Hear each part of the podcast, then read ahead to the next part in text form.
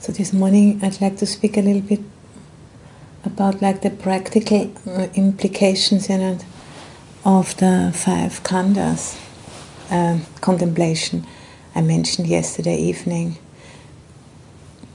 And uh, you know we can uh, just use the experience of listening right now as a way to to bring that home. So you know, so having a physical body sitting here with with the ear organ, through the ear organ, if that you know if the ear organ is healthy and and if there's some sound, then consciousness is aware of that sound through the ear organ. So that's the first khandha of form.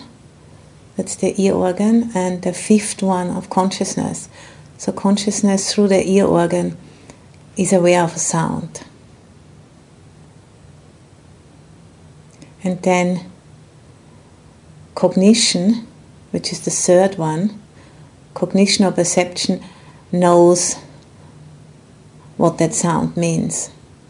And uh, by, by memory, it compares, and we have learned, you know, what sounds mean and what words mean, and so we know the meaning of the sound. It's the third one, perception. And then at the same time, feeling comes also in, the second one, and gives us an affective tone about the experience, tells us if we consider it to be pleasurable, unpleasurable, or neutral. And then, you know, hope and fear arises, or just, you know, no reaction and that depends again a lot, you know, about it's completely dependent on conditioning. What in one culture is a pleasurable experience can be the opposite in another one. So it's very arbitrary, depending on conditioning. And then, after all of that has occurred, then the fourth khandha formations or volition comes in and making a decision, you know, do I want to keep on listening or do I just gonna zone out or am I going to get up and, and walk out because I don't want to be here?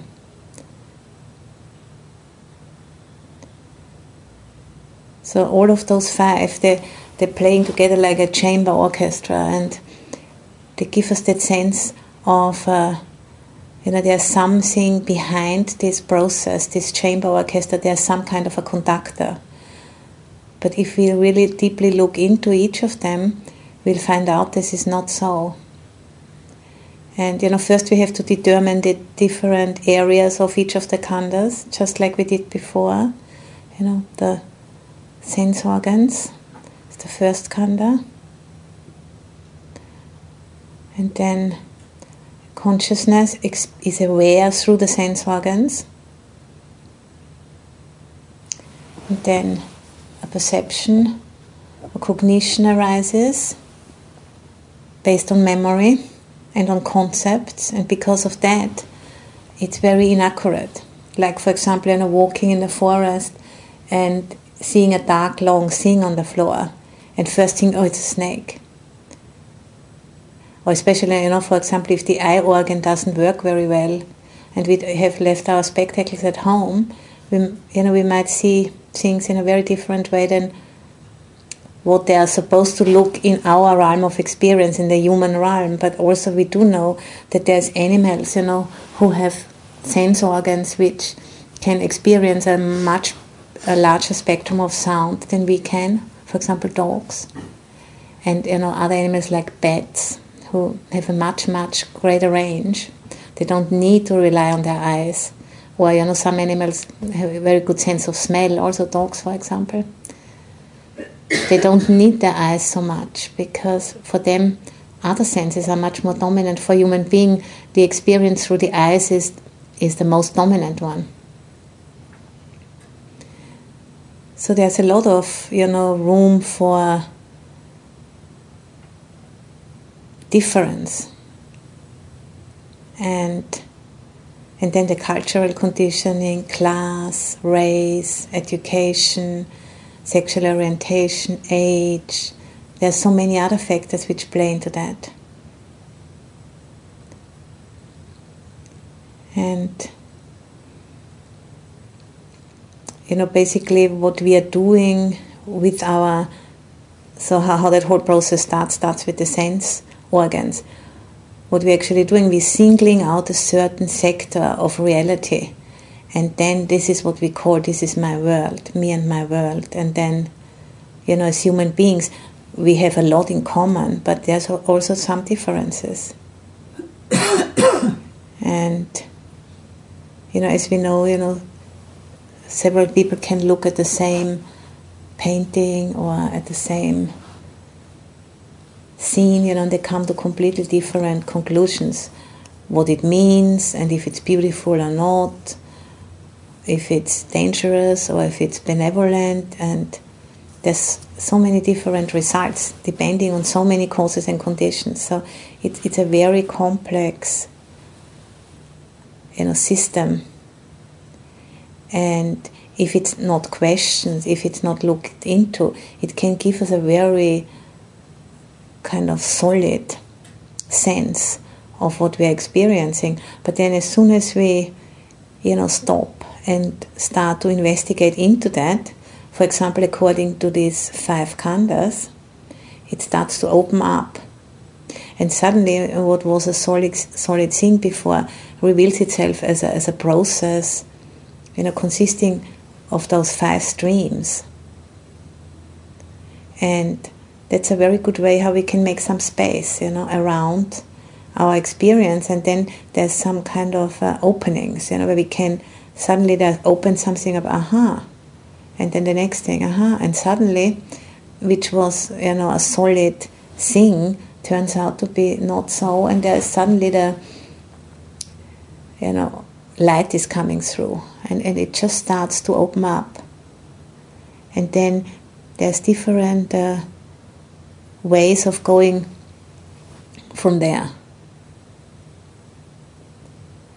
And and the, and the principal, you know, investigation which the Buddha instructed us to do with the five khandhas is to look at the impermanence. For example, you know, with the impermanence of the body, you know, old age, sickness, and death. It's, it's a classic uh, contemplation in Buddhism, or contemplation of corpse. You know, when one imagines oneself has died and, you know, lying there, and then just see the corpse, you know, changing over time. And in the end, you know, there's only the bones left, and then the bones fall to dust and go back into the earth and seeing, you know, there's actually nothing left behind, which is, you know, Santacitta, some kind of a kernel or anything. There's nothing left. It all goes back to the earth and the other elements. So that's a very good way, you know, of seeing that this first khandha is certainly impermanent It takes some time, you know, for a body completely to disappear, but it does, uh, it does happen. And with it, the ear organ and the eye organ and all other organs. And then, you know, the second khandha of feeling is just the same. I mean, we can see that much more clearly because feelings can, you know, arise and cease very sudden and can, staying time is often very short. And it's compared with a bubble on water. It bubbles up and then it just bursts. And the next one, and the next one, and the next one. And it has a function, you know, it has a definite function in life because it protects, you know, that for me, that kind of uh, coming together of of uh,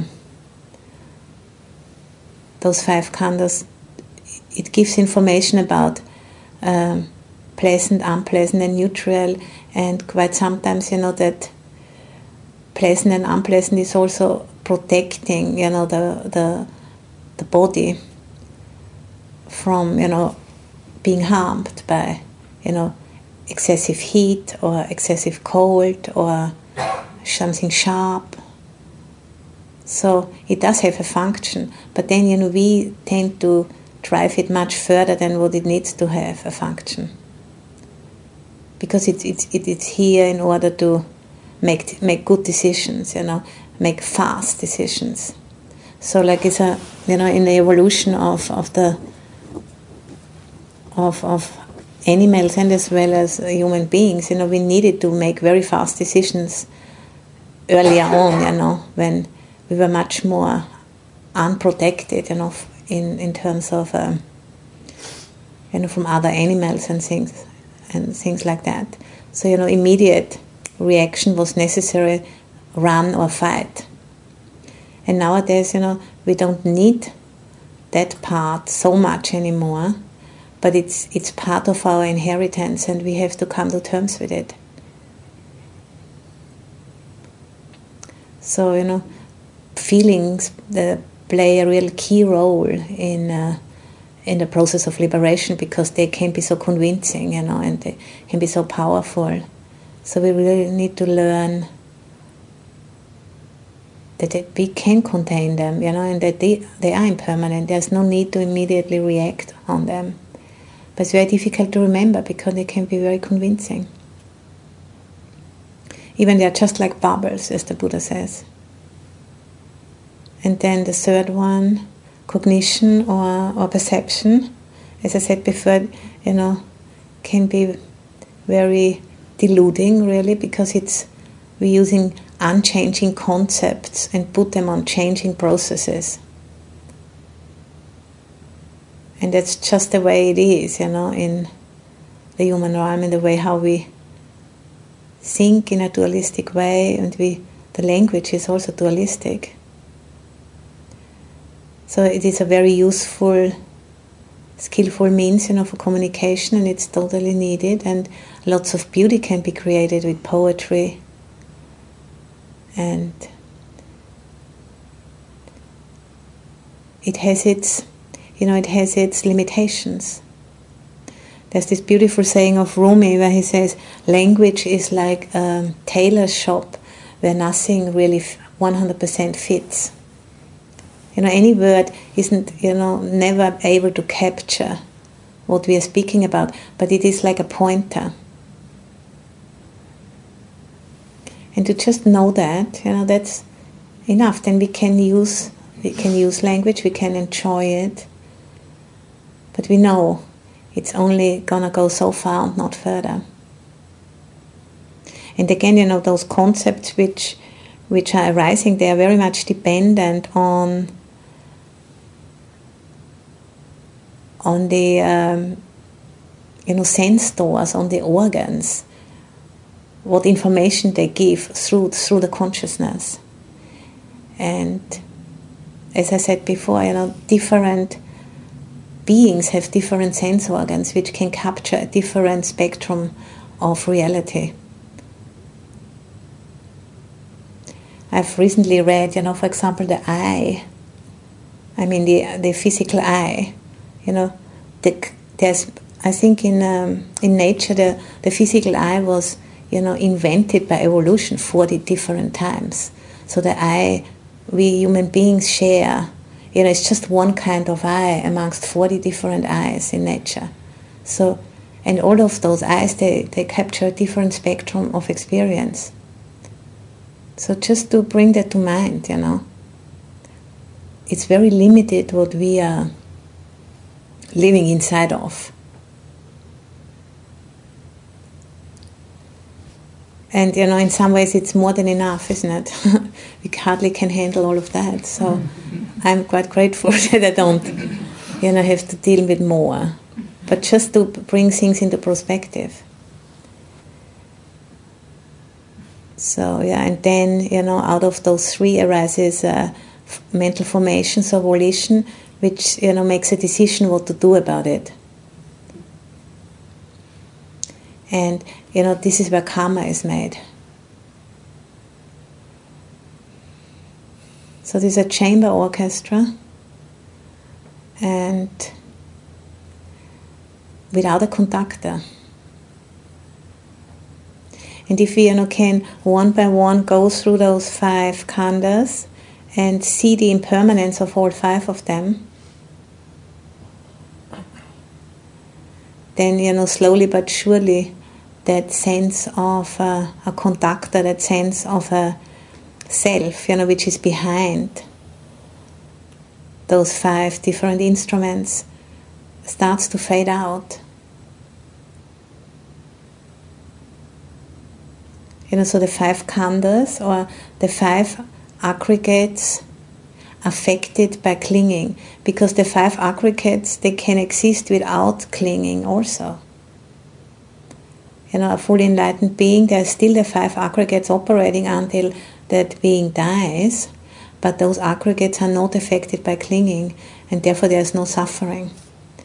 That you know that being still needs to eat and maybe get sick and needs needs shelter and you know speaks and and things and whatever does different things, but there is no attachment. So the five aggregates affected by clinging are the root cause for dukkha or, or for suffering. And you know, and so the fault, so to say, is not lying with any of the five khandhas but it's it's the attachment to something which is constantly changing, the attachment to something which is constantly changing as impermanent, that's the root cause of suffering. And that what needs to be let go of through investigation. And investigating into the impermanence is is the key. Because through you know, seeing that all five of them are impermanent, they're like a lump of foam, the body, bubbles, the feelings, mirage, perception. Um, a banana tree which doesn't have any core to it is is um, volition or mental formations, and consciousness is like the performance of a magician. So they're all very elusive. They're all constantly changing and appearing and disappearing, appearing and disappearing. And that needs to be really deeply understood. And then the clinging to the five khandhas will, you know, slowly but surely be released. And that's what we call like the four stages of enlightenment in the Pali Canon. The stream enterer, once returner, non returner, and arahant. There's a progressive letting go of the clinging to those five khandhas.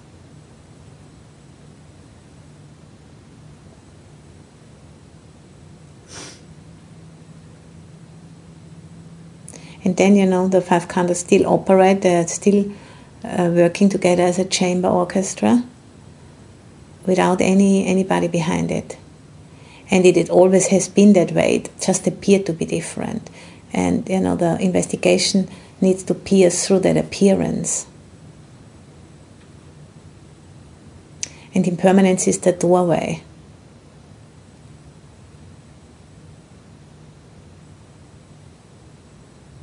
So we have one day left for that, and then we can of course take it, you know, wherever we go. But this we have a full full day here still, so try to just use the five khandhas as a framework for investigation for this last day.